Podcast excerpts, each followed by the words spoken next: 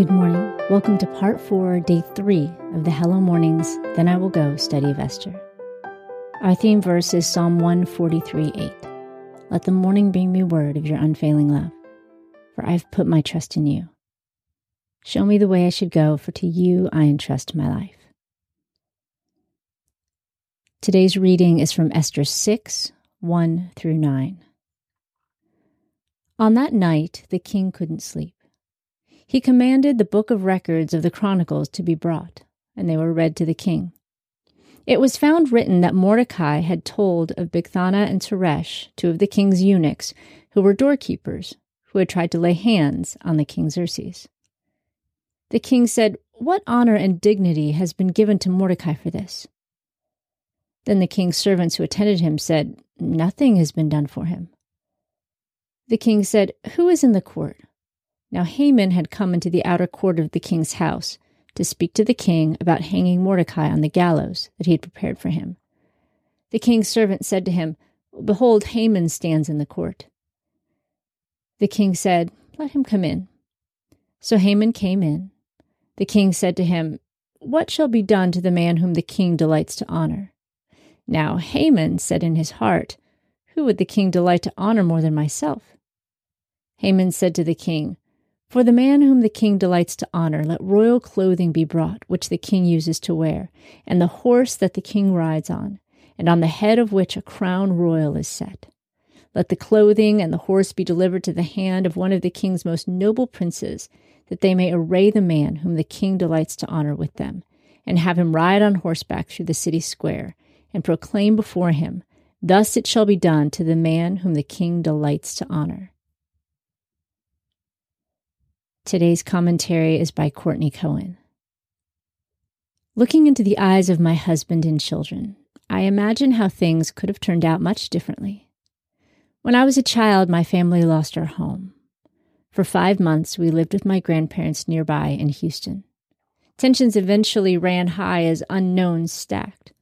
Another set of grandparents living five hours away in the Dallas Fort Worth Metroplex invited us to come stay with them while we got our feet back under us. Eight years later, I would meet my husband only a few miles away from that home. There we would raise children, find our church home, and encounter God's truth for our freedom and identity. My family's eviction was the only reason I'd come to the DFW area, making a new home. But God took what was intended for our harm and destruction and created something beautiful and new. Although in the book of Esther, God's name is never mentioned, we see his hand move powerfully. While Haman spent his evening planning Mordecai's demise, God caused the king's sleepless nights to result in plans to honor Mordecai. Not only is honor rather than destruction being planned, but Haman will be the one to imagine the means and bestow it. Haman, the very man who intended to destroy Mordecai, will instead become God's conduit of blessing. Proverbs 21 1 says, The king's heart is a stream of water in the hand of the Lord. He turns it wherever he will. Five years had passed since Mordecai saved the king's life. Why should the king decide the very night before Mordecai was to be hanged, unbeknownst to the king, that Mordecai must be honored for his deed? Coincidence? Poring through the pages of Esther, and the entirety of the Bible, many stories seem to have a coincidental bent. Even as we consider our lives, we may flippantly give credit to coincidence. However, there truly is no coincidence. There's simply the reality of choice and God's ability to create opportunities. Through our choices, or even despite them, God is moving. Will we partner with Him in His movements? Will we have willing eyes to see providence at hand. Today's key verse is Esther 6 6a. So Haman came in, and the king said to him, What should be done to the man whom the king delights to honor? Today's reflection steps are 1. In Esther 6 4, the king, seeking someone to partner with him in giving Mordecai honor, asks, Who is in the court? Consider are you in God's court, ready to partner with his purposes? 2. When has a seemingly terrible circumstance turned out for your good? 3.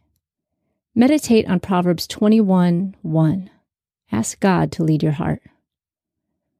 4. Read Acts 16 6 through 10. Invite the Lord to interrupt and share his heart with you. 5. Ask the Lord, How are you moving in my circumstances today? Thank you for joining us this morning. Visit us at hellomornings.org, where you can learn more about this study and all of our resources, including the brand new Hello Mornings Academy. Now may you walk in the fullness of God's grace and love today.